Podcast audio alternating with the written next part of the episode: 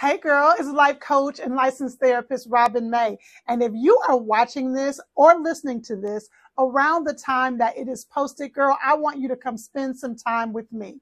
I am hosting a free, live and virtual masterclass where we are going to dive into the 5 questions. There are critical questions you want to ask yourself before the year ends. Now, let me tell you, girl, everywhere you look around this time, people are trying to share wisdom and insight for you.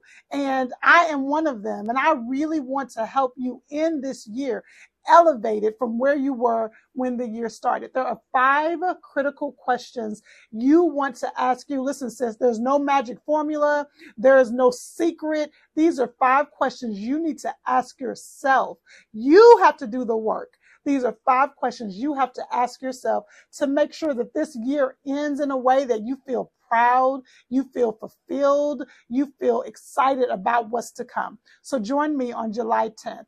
Just go to robinmayonline.com/halftime because this is halftime for 2023 and I want to make sure you win the game. I'll see you on July 10th.